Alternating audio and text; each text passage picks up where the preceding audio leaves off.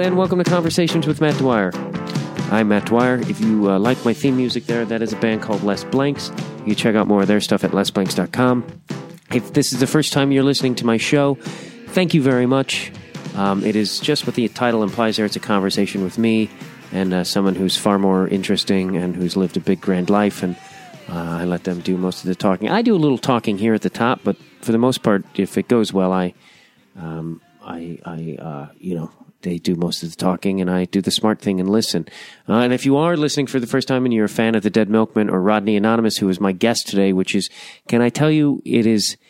Uh, it's a huge honor because the Dead Milkmen were one of those bands that when I heard in uh, in high school, I was like, oh, we don't have to listen to the Doors, do we? There's vibrant, fucking awesome music in the world, and it it changed uh, it changed me a lot and uh, led me into a direction of discovering a lot of different music. So uh, uh it's fifteen year old me and forty five year old me is really thrilled to uh, listen to have Rodney Anonymous on the show. And if if you're a first time listener and you're a fan of the Dead Milkmen, uh, you know, you can go back. I've I've talked to dudes like David Yow from the Jesus Lizard or Wayne Kramer from the MC5, who's actually coming back on the show in a couple weeks. So, um, you know, there's this, there's other episodes you might want to check out. Um, and I'm not going to do a lot of. I sometimes I talk about my life a little bit here at the top of the show. Uh, but I'm, I'm I'm just so excited to get into this episode because it's really fucking great. Um, sadly, we had a saw go off. Uh, it, you know, that's the problem with podcasting. I don't have a big fancy studio. Actually, we do, but I don't. I I'm lazy, so I record these for my house. Uh, so we had a you know couple, and and uh, Rodney had some cat wrangling at the top of the episode, but I I choose to keep some of that in because it gives it the natural feel and like, hey, we're just a couple of guys uh, talking there. It is such a great honor to have Rodney Anonymous from the Dead Milkmen. Let's listen.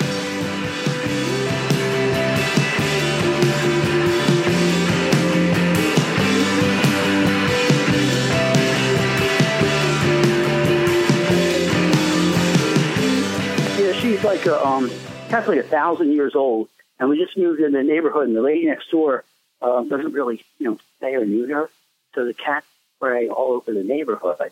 So now she's smelling like male cat for the first time in like 17 years.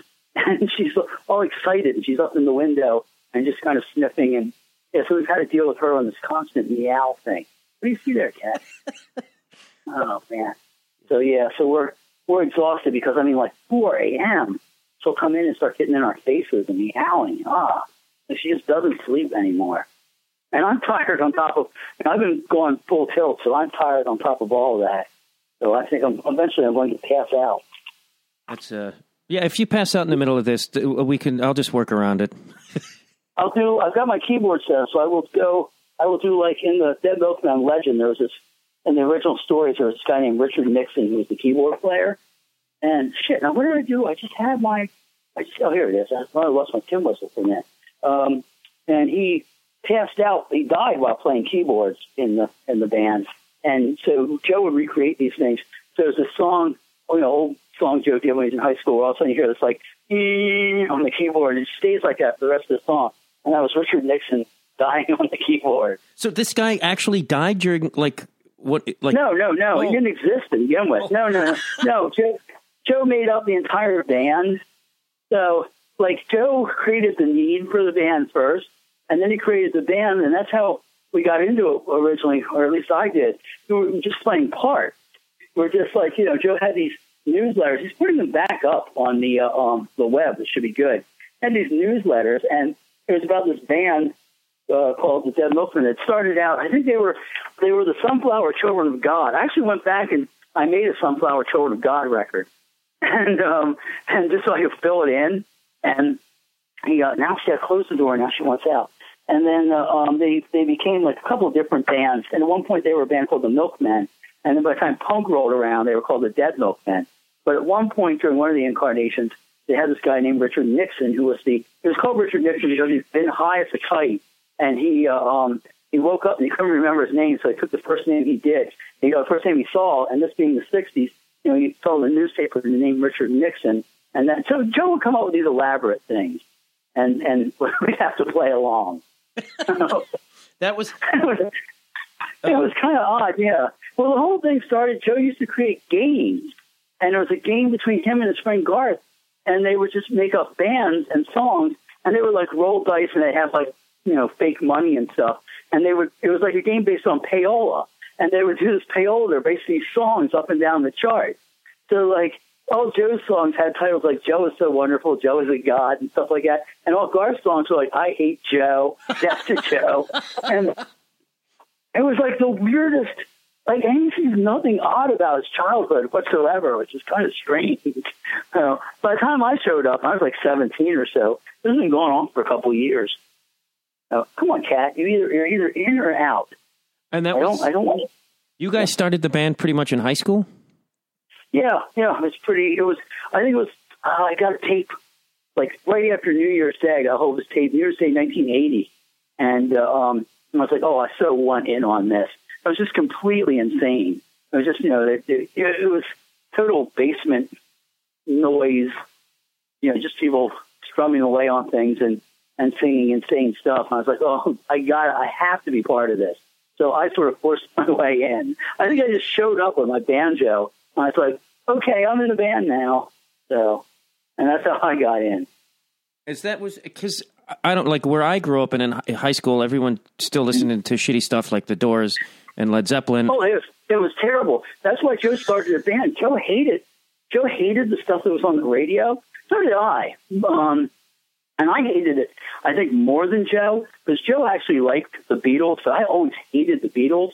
I mean, I have the seething. Richard Hell is like the only person other than myself I've ever come across that hates the Beatles as much as I do.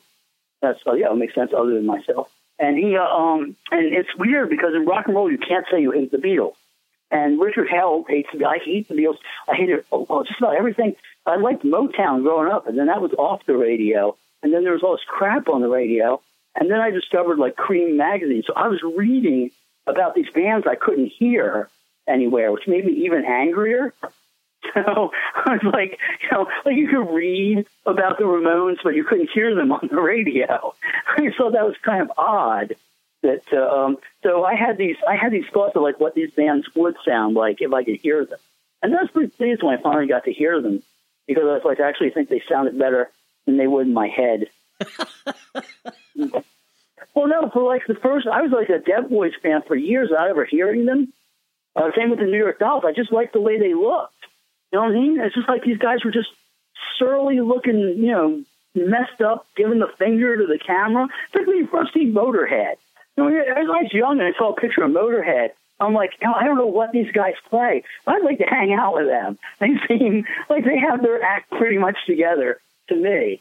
So that's yeah, I, I you know, I judge bands by how they look. I still do to this day. Doesn't count by how they look, and I'm usually right.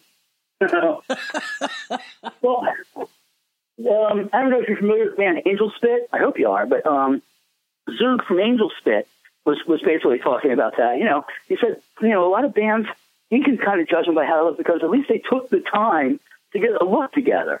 You know, to look good, or at least to look frightening, or what. You know, at least to be interesting. You know, get get dressed up. You know, make that effort. So that's just my, you know. Oh, now the cat's back. Cats can't make up their own damn mind here. So, Yeah, that was a lot of. I The, don't know. Oh, I'm sorry. Go ahead. Yeah. No, it's going to be opening the door for her all night long, back and forth, back and forth. Yeah, eventually you get some practice in, so I got to, well, I, I just got to shut the window so then she won't be interested in, in coming in here. But all right, now I'm going to open. I'm going to open the door for you. Cat. I'm just leave it ajar for her. So there we go. We let our cat have the uh, um the run of the house. We always have. So I'm 50. I'm only on my like third cat. I'm, I can get years and years out of a cat. Yeah, yes. With my dog will be around for another 15 years. I, it'll be. It's the closest I'll get to probably having a child. Yeah, same thing here. I had a turtle for like 25 years, box turtle. That was pretty cool. That was, you know, you develop that relationship. So, so got completely off topic there, but I can't remember what I was talking about. Probably just the fact that, like, now when I see a band, like, I, I, I was um, down. I was down in uh, um, Delaware uh, playing keys for Caustic, and the opening band, uh, Death Machine, and they just went like full out with their look and they had like, a, like, a, like a boiling cauldron on stage. It was like this big pot with dry ice in there. And I was like, I totally respect this band. It's like I don't even have to hear them; they were good. I'm like, I, I just they, the work that they put into it. So yeah, you don't. I think they're opening. I think they're opening for Combichrist too here in Philly, but I'm not quite sure. Are there double check that? Yeah, because you said uh, in one of your interviews, you said you would prefer to talk about other bands than your. Than I your... would. I would always prefer to talk about other bands. Yeah, I would. I always find other bands more interesting, and then I always hope they'll talk about me. Um, but yeah, that's my job. I mean, it's only my job because um, the music press isn't doing their job. You know, the music press is telling you, and oh God, nothing, nothing against somebody like St. Vincent. You know, sure she makes wonderful music, um, but you, you, you don't have to go out and look for her music. It's, it's there. It's kind of pushed on, not pushed on you, it's available. Um, you know, the bands I listen to aren't. And when I was younger, um, there, if you picked up a local free weekly, the really underground bands were written about, and that's not true anymore. So I feel that if there's this gap, I'm just going to fill it, and I'm going to talk about other bands that people should know about, you know, but don't know about. I mean, there's nothing sadder when I talk to other musicians and I'm mentioning these bands, and they're looking at me, and, and I'm like, you know, you're a musician. Your job is to go out, and the underground music is music that won't isn't presented to you easily. You have to go and you have to look for it. That's my definition of the underground, something you have to look for. And, you know, so I, I keep thinking, unless somebody else does it, that's pretty interesting. Um, I'll mention to, uh, when I'll be doing an interview like a free weekly or something, and I'll bring up all these bands, and when I see the interview, they're all sort of cut out. Like they didn't want to write about them. I just think it's it's kind of odd and, and kind of creepy. What do but you... it's, it's rock and roll Stalinism, which has been going on forever. so, what do you think? No, really. That's, Oh no, I agree. Because like when I discovered the Dead Milkmen and stuff, that was like yeah. there was like because uh, I'm like I think I'm five years I'm five years younger than you, but it was like mm-hmm. people would give mixtapes, and that's how I discovered punk rock. Up until then, I was listening to garbage, yep. but there was like sort of a a movement of like, hey, let's share and let's discover. You know, once yeah. once you get in that circle, and it seems like it would with the internet. Shouldn't we have more of that? But it seems like it's yeah. I'm absolutely amazed by that with Bandcamp, with Spotify. I tell people like, look, you should be able to listen to this, and all anybody my age wants to do is either listen to you know dad rock, if I could call it. You know, oh, let's you know here's uh, you I don't like to name any bands because I always say these bands and I always feel bad later on that they'll think I hate them. But there's you know this type of music I'm not interested in, like uh, um, or like Mumford and Sons, for example. Um, you know, and, and that's an easy find. And people my age apparently like listen to it without thinking. You know, they're like, well, it's on the old person radio for you know people that I, I wow um, for people that like uh, um, it's like this is radio for people that like the Meat Puppets and the Misfits and any band that began with an M or Social Distortion, like, and and now gotten older and they're they're ready for Mumford. So I'm so, and it's also depressing to hear like 20 the stuff that people in their 20s are into, which is pretty much like easy listening. And I just want to shake them. I just want to like, look, here's here's an Ego Likeness CD. Go home and listen to this, or you know, here's here's some Angelspit, or here's you know, give them, give them some, some new, you know, like the, the laptop rappers like MC Lars or Adam Warrock or, you know, there's all this interesting stuff out there. And it's just so being swept under the rug. Now, why, why do you think that, why do you think that is happening? Um, I have a lot of theories about it. I have, I have a whole lot. One, I think it's where the money is. Um, I think it's easier to produce. It, it has been over the history of music, or at least from the mid to late 60s on, it's been easier to sell people on music that doesn't rock the boat, sort of non political, easy listening. And also, a lot of people listen to this stuff, this generation is the most consumer friendly generation. And these are the kids that line up for idea community is lining up outside of the Apple store. So it, it's, you know, if you can take sort of nondescript music and, and when you ask them about it, like you say, do you really like this band? Well, I guess. I mean, you know, I don't know. I don't. I want to shake the hell out of them. I mean, I literally I was in a Soul of Jesus. Soul Jesus was brilliant, but for some reason, I guess she'd gotten she'd gotten a good write up in um, oh, oh Pitchfork, which is the death of music. Pitchfork's like a thousand times. they're, so they're a thousand times worse than Rolling Stone ever was. Uh, there, it's just it's just a terrible, terrible, and it's all geared at again selling the most sort of mundane, you know. But they had said nice stuff about Soul Jesus. So of course these people turned out like, oh, Pitchfork likes her, we're going to turn out, and like they're all standing against the wall, like acting too cool. And I just thought, wow, this is this is such like a non-movement, you know. It's just such it's it's such a I will buy into. Well, I guess I don't know, sort of apathy. And I thought, God, you know, I miss I miss punk rock. Least we all be on the floor beating the hell out of each other. I was talking about that. My wife and I were talking about the fact that we have whole sections of this town that were built for hipsters now. And when we were when punk rock was around, they would tear down the parts of town just to keep us out. Like, oh yeah, we, you know, we see some mohawks. Let's, let's level these buildings. So I think uh, my actual thought is that it's something that is really, really middle of the road, easy to control. It, it, it's almost like selling the Carpenters to people, and and it's completely non-sexual. It is it is the most asexual music on the face of the earth. Uh, you know, all the girls, you know, are photographed with big, thick glasses and, and a giant sweater. And you know, it, it, it's absolutely. If they saw Amelia Arsenic, they would just probably explode. But um, I'm just, or Shaki, you know, I'm, I'm just fascinated by like, and and all these all these bands all sing about like how great it would be to be kids again. And I think I never ever wanted to be a child when, when I was a kid. You know, I, and now I'm older. I don't look back on childhood fondly. So it's it's absolutely it's, as if Twee took over. There was a revolution while I was asleep, and I woke up, and everybody everybody was listening to Twee. So it's and Twee is like the, the music I hate the most. I hate that. I'm so sad. Won't you help me look at my shoes? God, like you know, and and, and you compare that uh, to something like to quote Angel Spit a lot, and you compare that to something like you know my friends used to show off their cats. Now they talk about filling their bank vaults.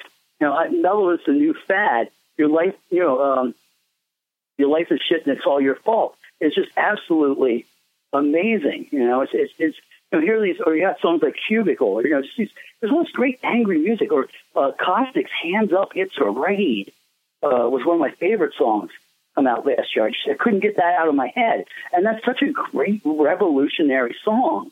And it's just you know, there's all this, there's all this fight music out there, and it just never seems to make its way to the radio. You know, you brought up two things that grabbed my interest. Is one, you said stuff about politics because you don't, and even I don't even see it in like sort of. Um, a lot of I live in Los Angeles, a lot of underground bands. You don't see anybody being political or anger is another thing. It's like it's like if you if you're too aggressive on stage here, people react or passionately passionate even. People really have a adverse reaction to it. I am absolutely amazed by that. I'm amazed. I still have this reasoning about like again, you know, the great stuff I like is, you know, like I say the Angel Spit stuff, which is real. Uh, there's most underground music I listen to is really political and it's really fast and hard, and you know, and and, just pumping. And, and I listen to a great variety of what I call underground music. But I noticed that the, the what they call alternative is just so apolitical and just so you know. Again, it's all I wish we were kids again, you know, and it's devoid of any political content, which I think is why it's easy for them to sell it. In other words, if you had people out there demanding higher wages for workers and stuff, they have a tough time putting that on the air. like, it's like you know, music that doesn't rock the airwaves, you know, and just you know, music that doesn't rock non-confrontational music.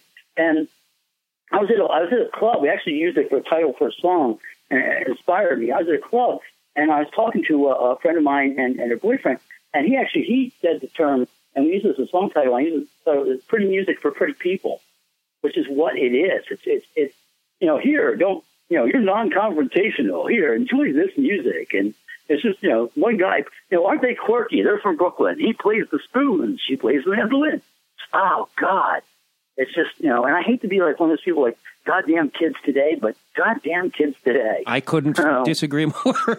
do you but do you think this is also a sy- symptom of our culture on a higher level? Because I, I, I heard you say something about uh, you attacked um, child beauty pageant, you said it's an easy target, but it should still remain a target nonetheless. And I was like, it should still remain a target. Yeah, why aren't people singing about this? No, I, I wonder. And first of all, I was I I actually brought it up because there's a great short story by Harlan Ellison, such was such an influence on me from an anger perspective. Like Harlan Ellison never had like a really cheery, cheerful day. I think he enjoyed himself, but there's but there was a short story I was reading when I was coming up with the, the lines for that. Um, was, I'd forgotten all about it, and I found it again in the library, and it was in like the reference section, so you had to take it out, and so I photocopied it. So I sent it also to my mother, who enjoys these things, and the uh, um, it's called Our Little Miss, and it is such a great read. You know, and it's a great read because it's angry.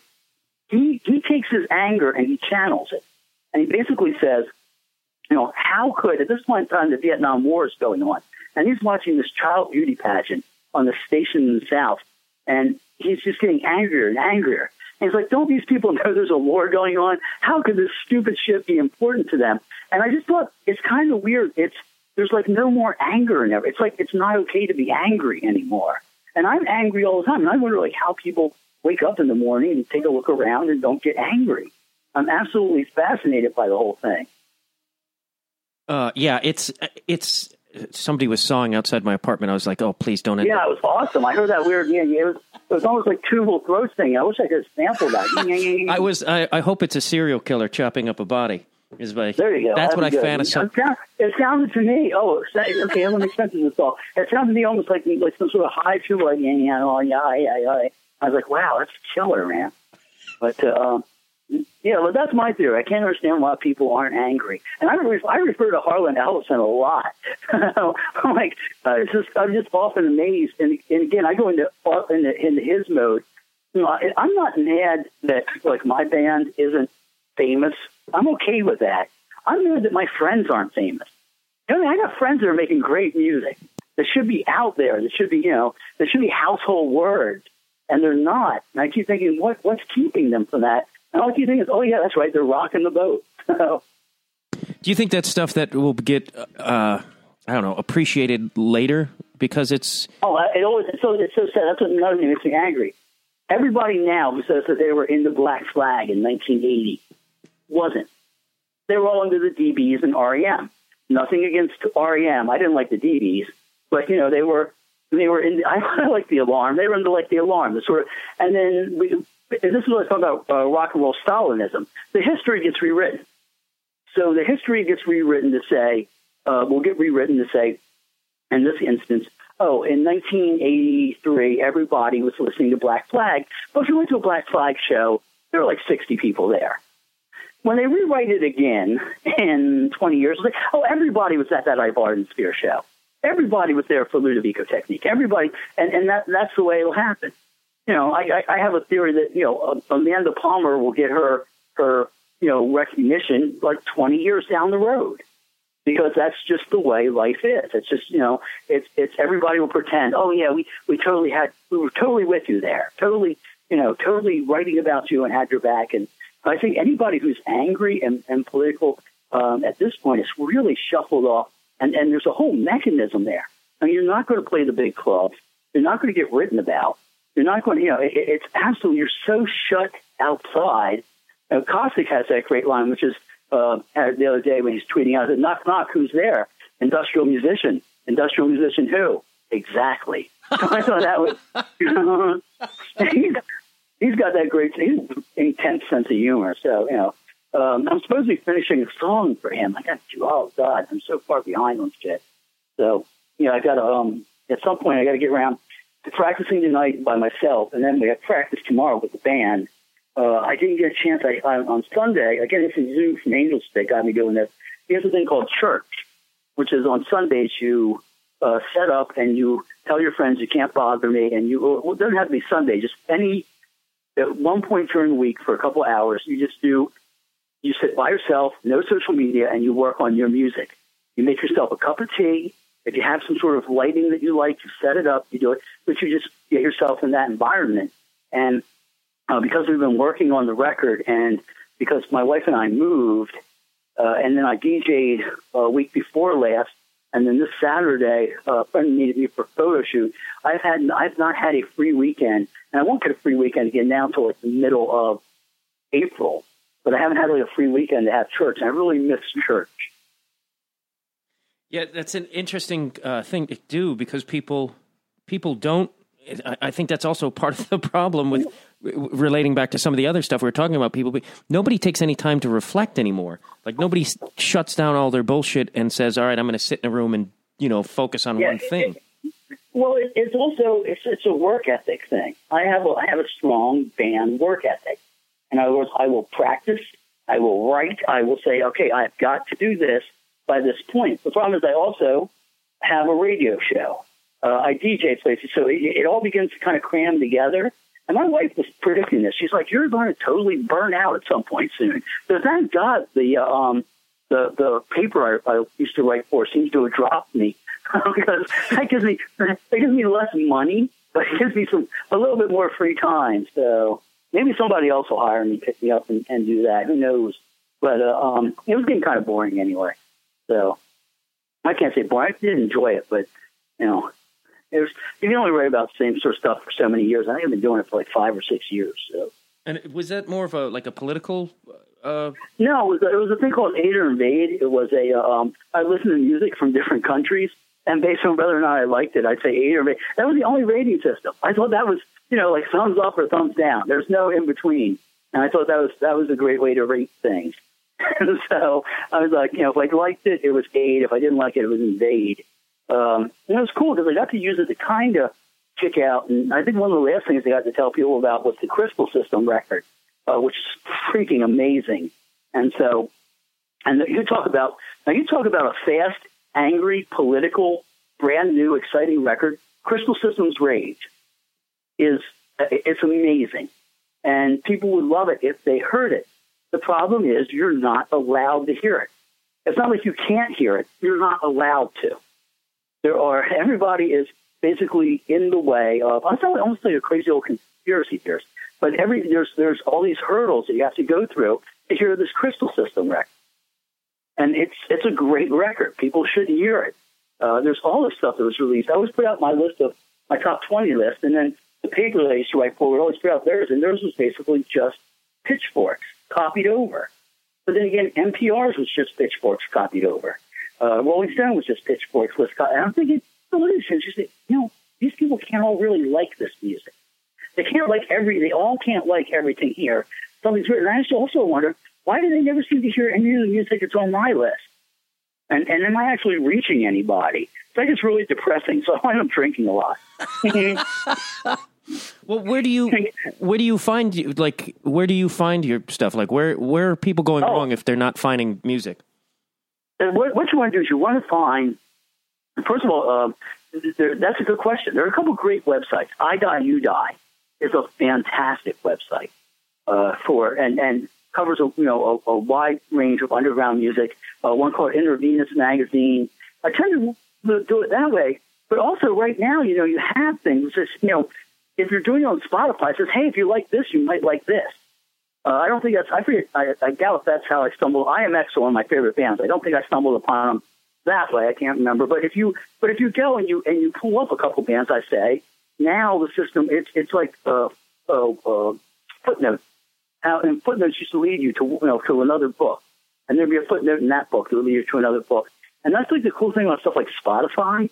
You get these little things like, hey, if you like this, you'll like this.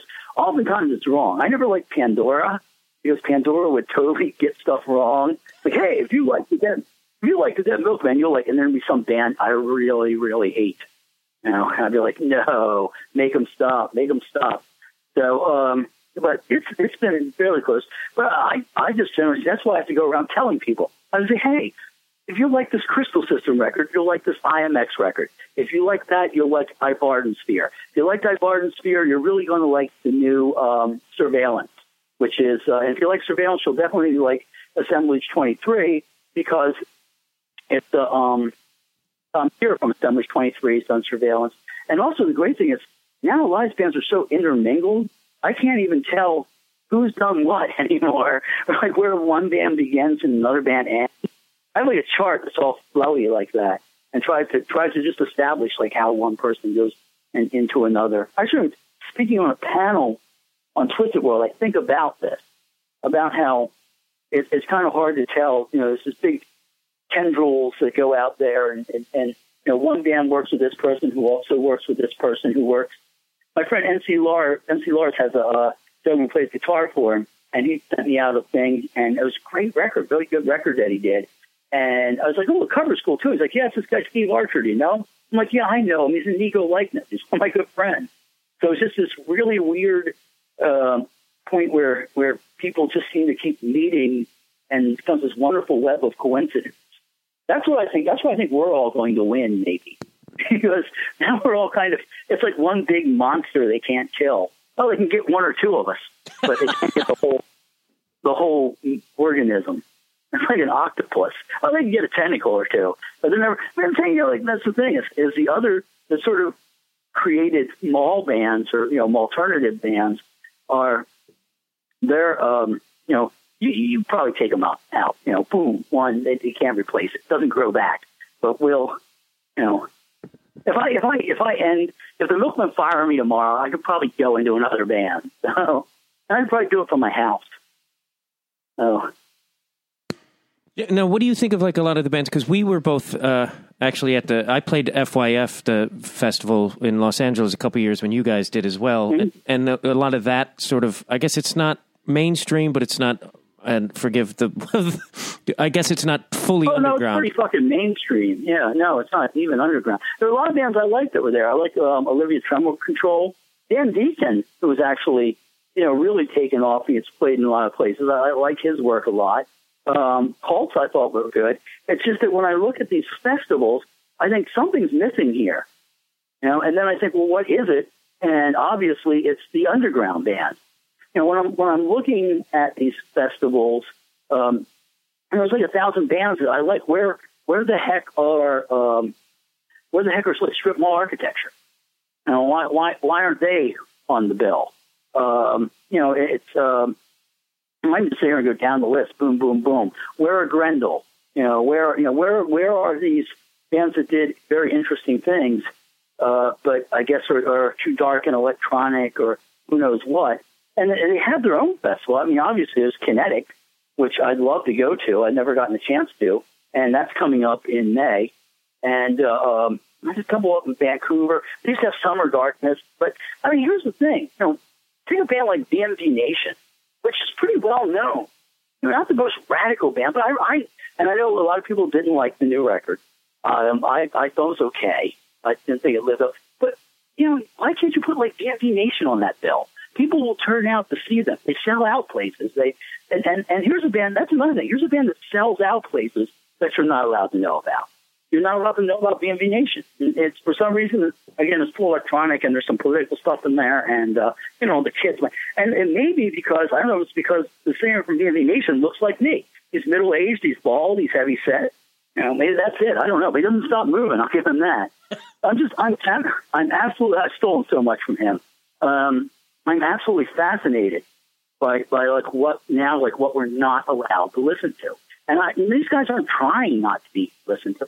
And if you go over to Europe, they're playing, you know, festivals and you know big stadium things with thousands of people. And come over to the states, yeah, I mean they get you know two thousand or whatever, but still a good chunk of folks. I think if you had them, there should be on the bill on a bill, you know, some some representation of the underground. Nothing against you know the sort of uh, um, what they call alternative bands and, and all that, but I think that there's just you know, and, and, and a lot of people, here's a punk rock band. I said, well, what's the point of that? um, you know, to me, like punk rock band, like modern punk rock bands are like seeing somebody churning butter.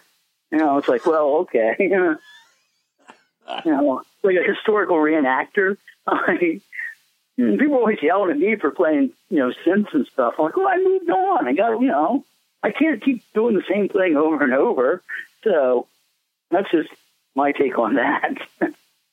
yeah, that, that's interesting because like uh, the Dead Milkmen took a uh, would it take? I guess you took a 16 year break, and then and your music, yeah. the new music that I've heard, uh, and which I love, but it's it is you get the Dead Milkmen, but then you get some new, like you know, there's shit that's different yeah, about it.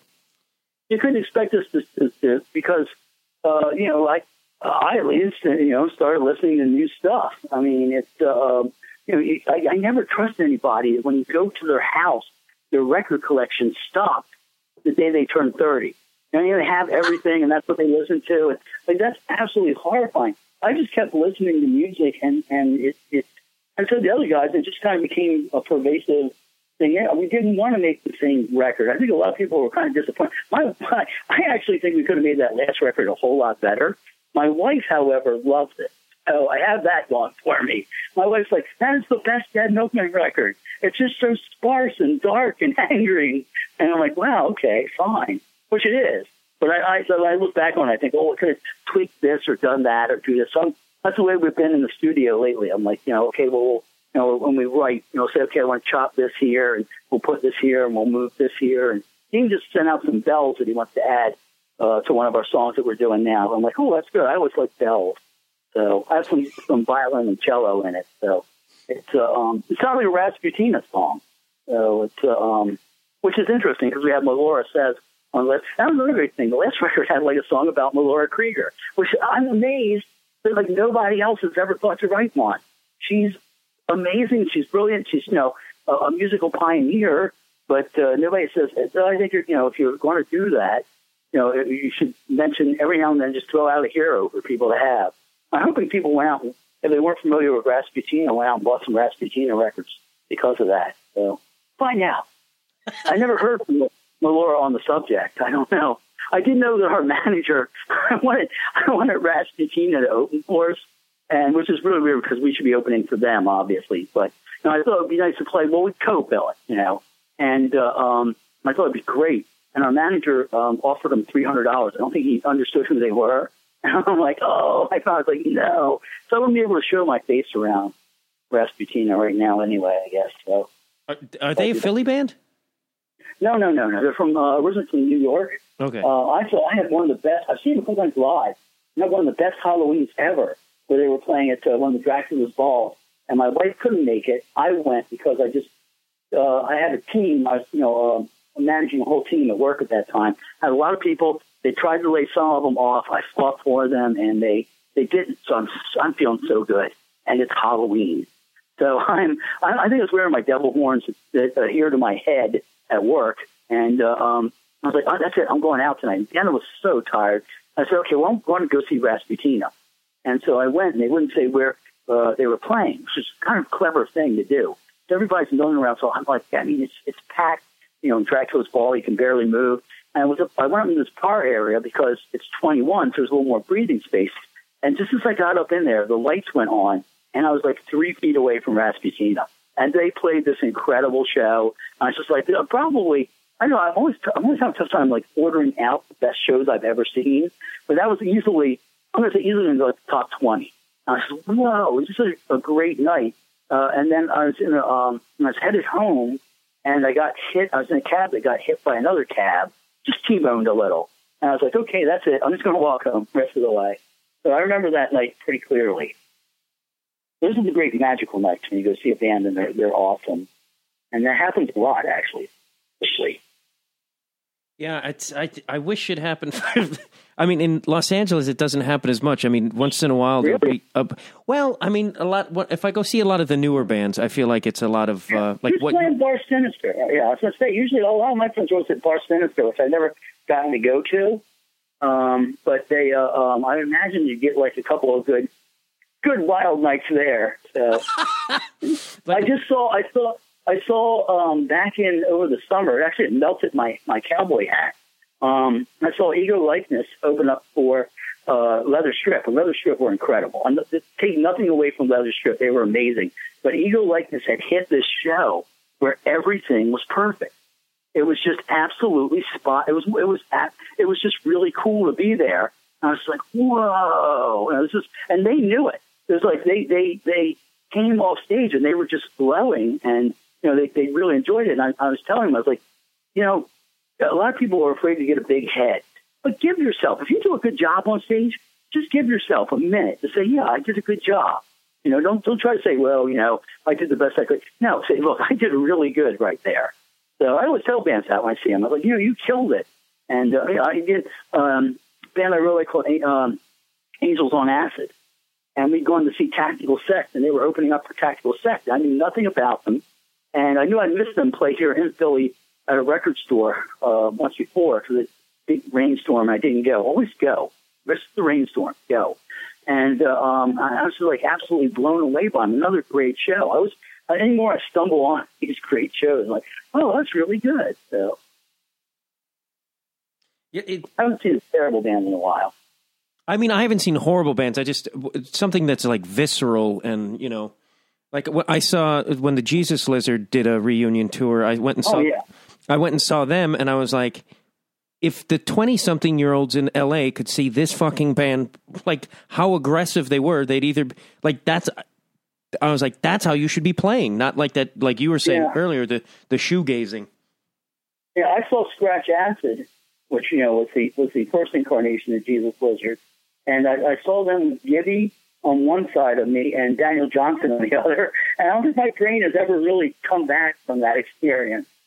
Wow. Yeah, they were, I would say Scratch Acid were probably, and I've seen like you know like Black Sabbath, you know bands like that. I'd say I'd say they were probably the loudest band I've ever seen, and they were absolutely they they were and they were really good, but they were just jaw droppingly loud. I was like, wow, this is really you know this is this is really good. It's good and loud. You're gonna play, play loud. That's what I tell people.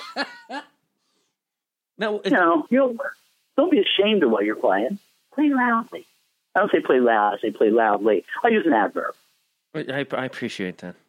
Now, Yeah. do, do people look at uh, like at the Dead Milkmen? uh, uh, Do they look at that? Because I somebody referred to it as uh, a lot of political satire, and one of the things I was reading, and I, it's interesting. Do you consider it politically satirical? Oh yeah, that's my job on a Saturday. I'm not a musician. You know, I play instruments and stuff, but that, so that's why the band is a musician. I'm a satirist. I'm, you know, my job is to is to make fun of stuff or to, you know, to, to do the best I, I can at, at diffusing things. If you if you mock something, you take the power away from it. And you know, if you had a pretty bad childhood, you grew up in a steel town, you're not, you know, you're you're you're you can either get there's two ways you handle it. One is you can give them say, I hate everybody, I hate everybody, which is kind of cool you know, smash the steel town. But it, it, it's, or you can, you know, write a song that kind of makes fun of the steel town. And that's, you know, I'm really enjoying breathing in these fumes, or I am Iron Man because I've been breathing in, you know, iron filings and fumes for my life. And, and it, it's, uh, um, there's two ways to handle it. That's just kind of the way I handle it. I'm not so much interested in, although I did do a lot of political writing on the new record. But I'm, I'm, I'm every now and then I get I get away from it. I'm just more interested in just basic songwriting. But every song is political if you think about it. You know, don't worry, be happy is political. It's just it's the scary kind of politics. Misunderstood, but you know what I'm saying. It's it's uh, um, you know everything is. People say, "Oh, why does music have to be political? Why can't music just be music?" Everything. you know, why World War II? Why couldn't it just be about the tanks? You know, it's everything everything is is looped in with everything else. So it's it's you know it, it, you can't you can't just separate. You can't say oh you know I, I always was weirded out by that. People uh, complain about a band. So, well, to me, music is just music. I'm like, well, you don't get out much, do you? Or you don't really you're not good at making connections there, are you? It's yeah. It's interesting because uh, I was, you know, you were saying that uh, when the Dead Milkmen came out, uh, people hated you guys because you weren't serious. Oh yeah. And- Oh yeah. But uh, to me, it's like it's really it's it's more brilliant that there's an element of fun, and yet you guys were fucking super political, like Right Wing Pigeon and songs like that. And it's like how did how did people fucking miss the irony at the time? I don't know. It always amused Joe. Joe was always fascinated. He, like, like to Joe, that's really funny. like, ah, they don't, they don't get us, and that that would make him happy. I don't know. I just remember people yelling at us because originally punk rock was just people not having fun. Well, not originally. It was when we came into it in the early '80s. It, it was people growling at you. It was like, uh, you know, it's futile being alive. I can't wait till I die. I was like, well, nobody really wants to sign up for this. And we just began, we were just doing what we can. And we have been influenced by stuff like the Dickies and the Ramones. And so we're, we're fun bands out there. Again, the, I I compare it to stuff like Caustic or the Goth Sickles or, you know, underground music's taking that turn again towards the fun. And that's, that's kind of cool. Uh, I really, I, you know, I, I enjoy fun bands. I enjoy like, like, I, really like, there's a lot of really dark, angry bands that I like. Don't get me, wrong, I love them. But every you know, then I love to go out and I see something just plain goofy for the sake of being goofy, or fun for the sake of being fun, or just something that's, that's you know. Um, I always point out MC Lars is like my most positive friend. And and he does, you know, what he does is just so it's hilarious to see him out there going like joyous smiles, everybody. It's so subversive in its way and he and he has great political songs. He has you know has very sad songs. He has a song 23 about a friend of his who committed suicide, which is a heartbreaking song. Uh, so it's the the even even VNV when you go see VNV, they're making fun of themselves. You know they're you know Ronan's jumping around the stage, you know basically saying, look, you know. Um, if you don't know the words, that's okay. I don't know them either. You know, so the odds of getting them right, I just, I just love that. I just, I, you know, I think that there's apparently underground music gets serious every now and then, and then somebody just comes along and blows the piss out. I don't think like the, like the Velvet Underground. I don't think took themselves too seriously. I think they definitely had essentially people. I think mistake the idea that they were all you know gloomy and stuff. But I think they they they kind of got how how strange their lives were.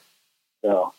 Yeah, it's interesting. A friend of mine who uh, actually I interviewed as well was telling me that what people don't realize about like Lou Reed is he was actually super neurotic. He wasn't like this laid back. Oh yeah. He was like he was like he he, he described him as like he was almost Woody Allen esque, where he was like, should I do this and should I do this? Like, do he that? wasn't like Johnny and, Cool.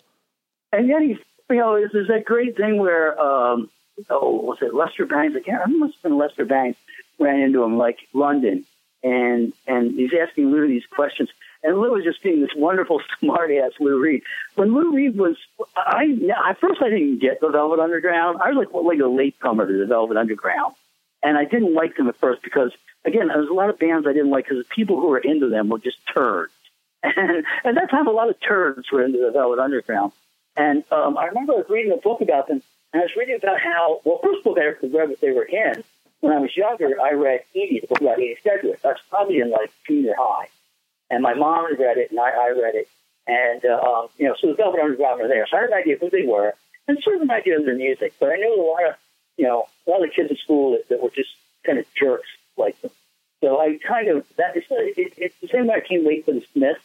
Like I really like the Smiths now, but like you know, the early Smith fans were intolerable, and so the uh, um the Velvet Underground. I was reading this book about them, and I found out Lou Reed had been kicked out of the um, ROTC for holding for, for I think for wearing wearing a, um, a German helmet and also for holding a pistol up to his commanding officer's head.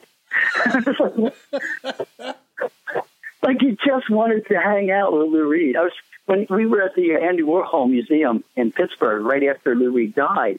I remember like I was on my way out. I remember they had this movie screen with like Lou Reed's screen test on it. It was just this giant loop of Lou Reed, and I was just like, it's so so sad that you know he's gone because I, I was I was one of the people I would have loved to have met. I know he would have probably killed me. A friend of mine met him. Uh, was was uh, uh, tour managing for Laurie Anderson, who he was married to, and he got to canoe with them in the Everglades. And I was telling my friend, like, did you did you get photos or anything? Goes, no, it was just so surreal. Like your mind can't process that you're in canoe with Lou and Laurie Anderson. I'm just like, it just made me like, you know, as if it were possible to like him even more, and maybe like Lou Reed even more because you, you know, okay, I want to go canoeing now. You know, I want to go out and do this. And like I read, um, I'm a huge Patti Smith fan, and I read Just Kids, and you know, you you just love Patti even more. Just you really you get her, you know, you kind of see where she was coming from even more. That's a great read.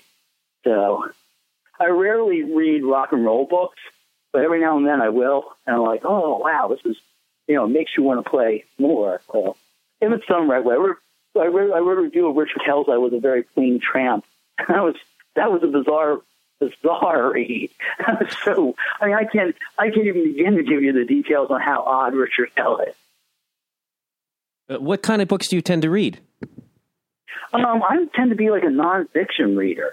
Um, so um, I've actually been unpacking stuff here. Um, my God, I usually I try to read at least a book a month, a book a month club. Sometimes two or three more. I actually I'm a pretty diverse reader. I was just giving away a whole bunch of them because we moved, and I hate to have unless it's signed. I think you should give it away.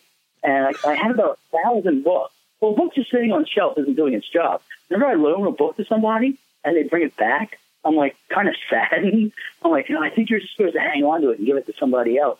But I have a um, I have a whole bunch of signed books that I would never part with. And actually, I was just kind of unpacking some of them tonight. And so, uh, yeah, I'm like, I'm like thousand books. I give, I'm going to say, I'm going to giving away about 500 of them. There's certain things people have given me that I don't want to part with. And like I said, I mean, I have I have signed stuff that's not ever leaving, you know, doesn't leave my sight. I think I, I think I hung onto the boxes when we were moving. Who do Don't you, touch the who are some of the signed books? uh, Donna Tartt. I have a Donna Tartt. I have a little friend and a uh, um a secret history. I have uh, Patrick McGrath's Asylum, uh, signed by Patrick. Uh, I have uh, oh, I have Camille Paglia's Sexual Personae. I have Umberto Eco's Foucault's Pendulum, signed by Eco. I have a couple of signed Christopher Hitchens. I have a lot of signed books. Oh wow! Um, yeah, I have a lot of. I, I I'm- I'm lucky. I live in a city with a big library that has um, people come by.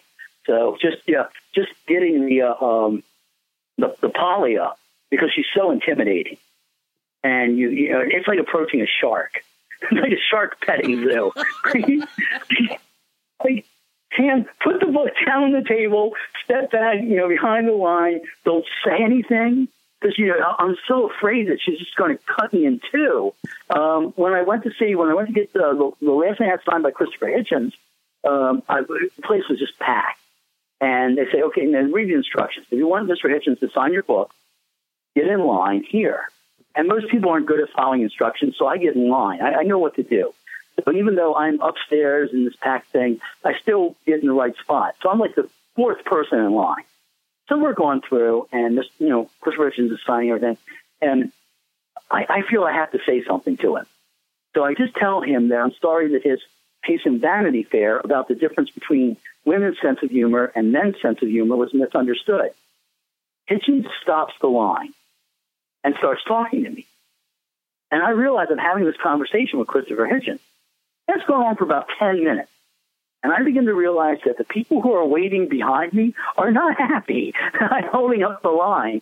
So I did like the impossible. And I said, you know, thinking, oh, Christopher Hitchens will be around forever. I, you know, thanked him very much. And I said, you know, these people are waiting and, and, and moved on. But it was, it was a really good conversation about, you know, how he was completely misunderstood in that article.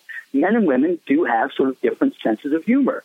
And you know, he and, and in that piece he pointed out one of my favorite things, which is the comic of the man sitting in the doctor's office, and the doctor says, "There's no cure. There's not even a race for the cure."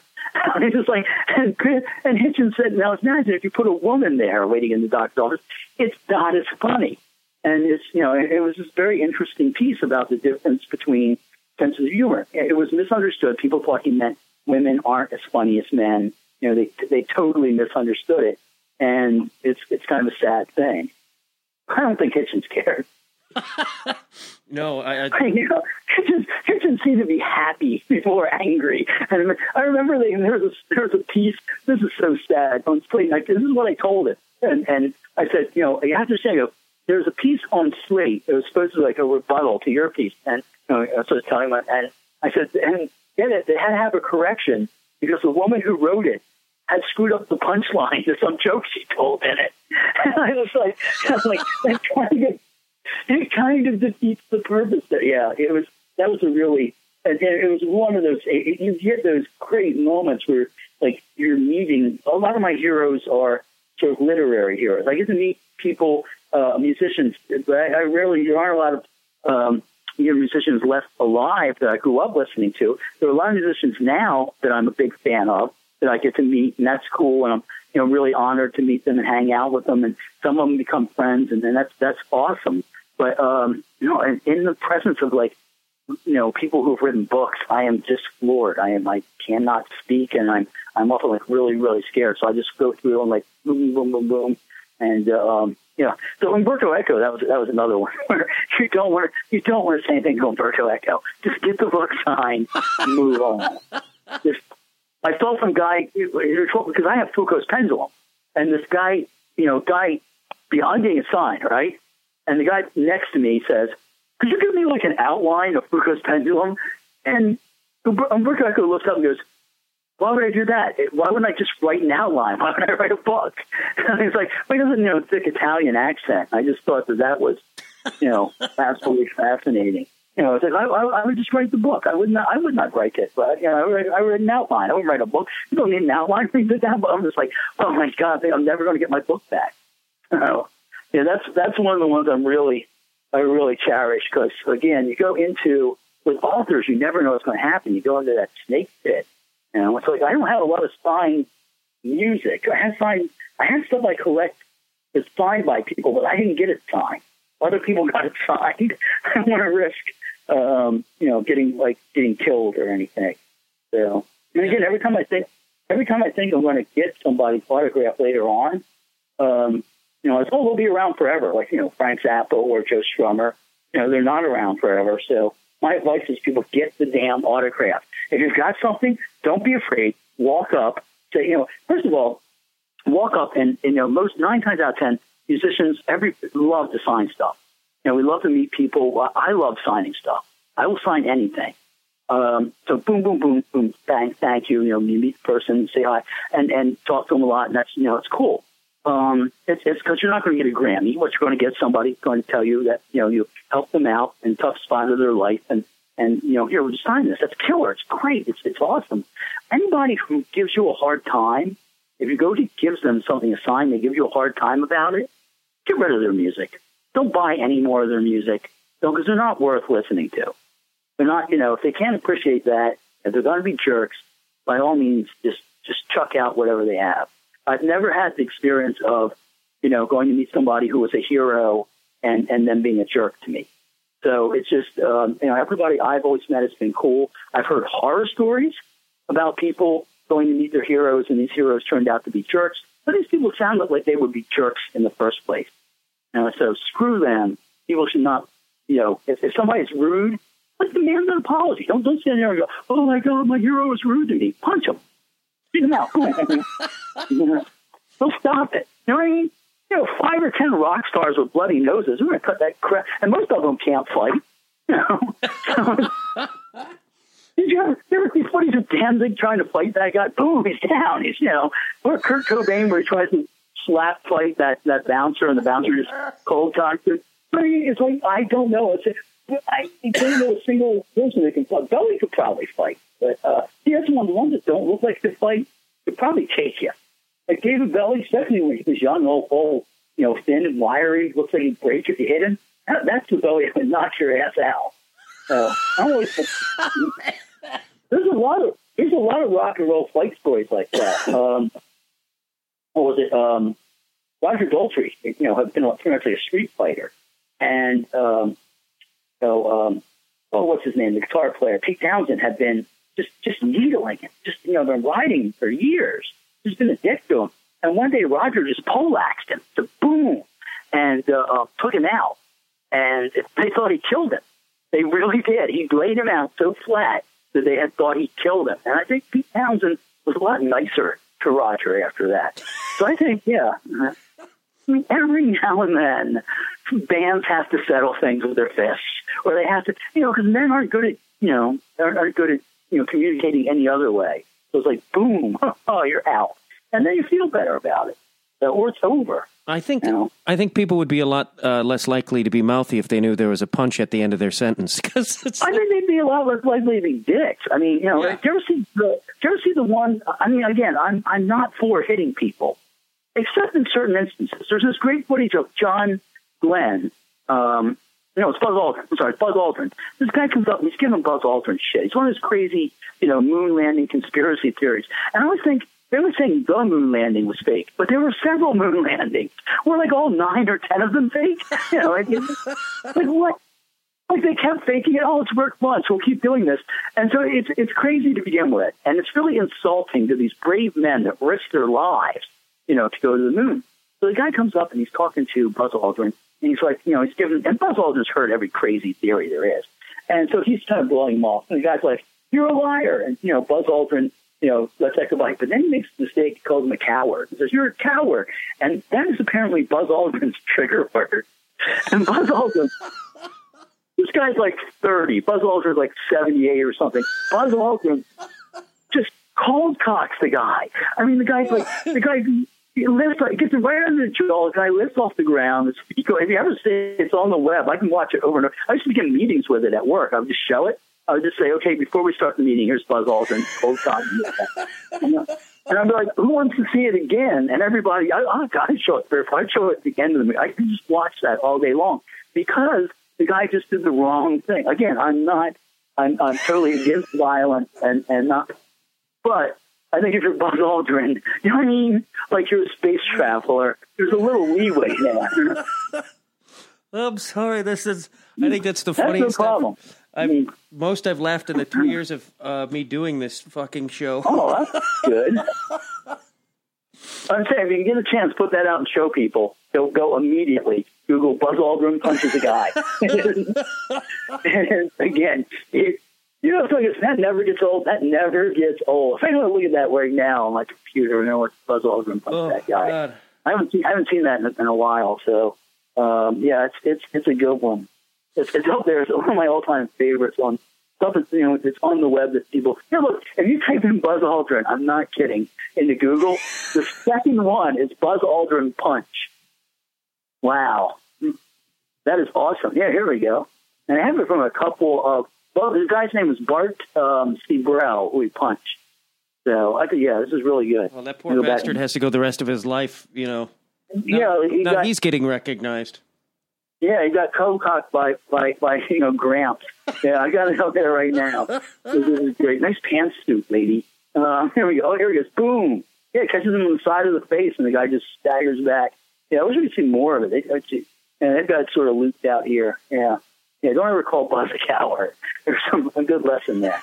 Yeah, I mean, again, you don't like to, you know, I don't like to see anything happen. So, did you ever see like a guy like just you know getting a woman's face and the woman knock him out? I love that. You know, you know, a guy threatens a woman and winds up with a mouthful of broken teeth. Which you know, I saw that one time in uh, um.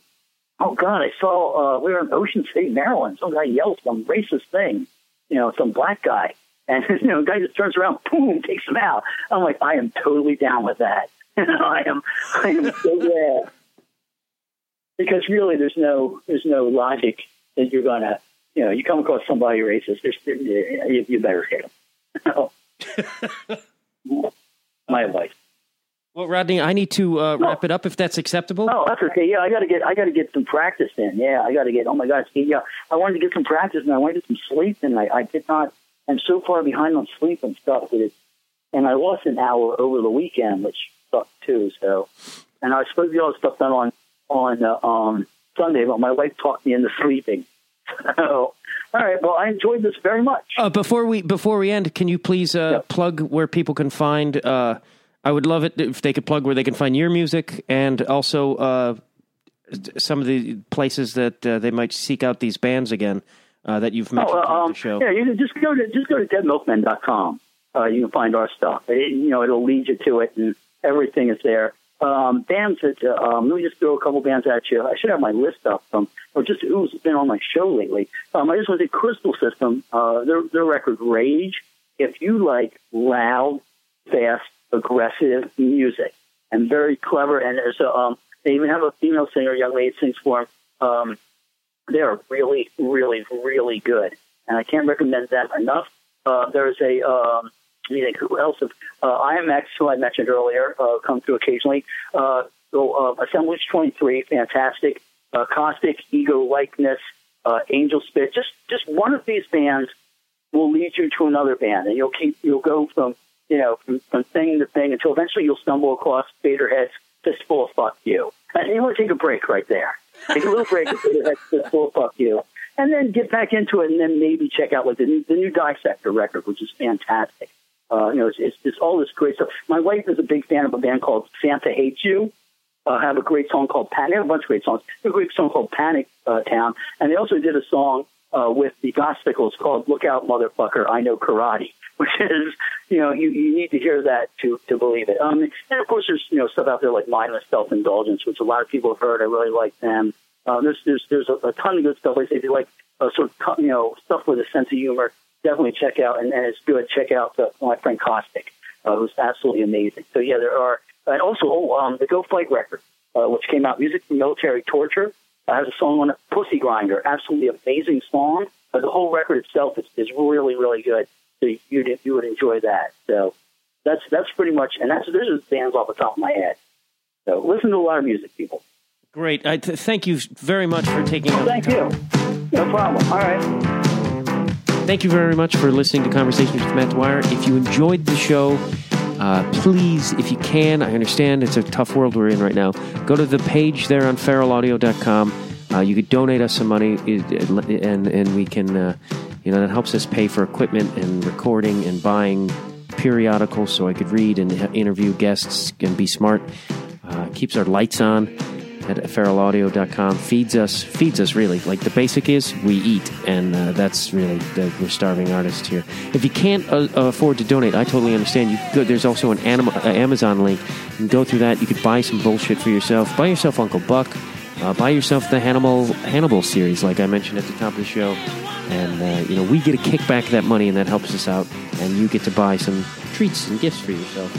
Follow me on twitter matt underscore dwyer at twitter.com uh, please write a review on iTunes if you can. Give it five stars. It really helps us out. Um, the more help we can get, the better. We're doing this for free, and the love of podcasting, and I do it because I love uh, the honor of talking to dudes like Rodney Anonymous. Thank you very much for listening. I love you very much. Explore the other shows on Feral Audio. I love you. Thank you.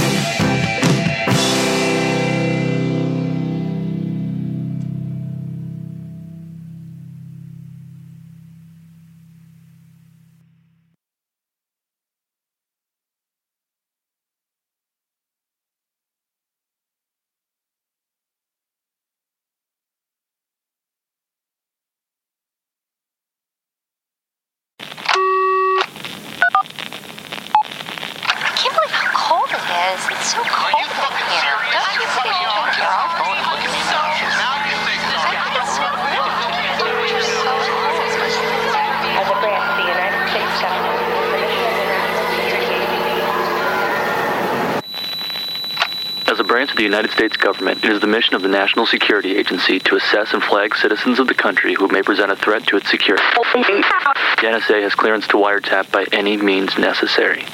Tapped. Incidental recordings of private conversations from the files of the NSA. Now on feralaudio.com.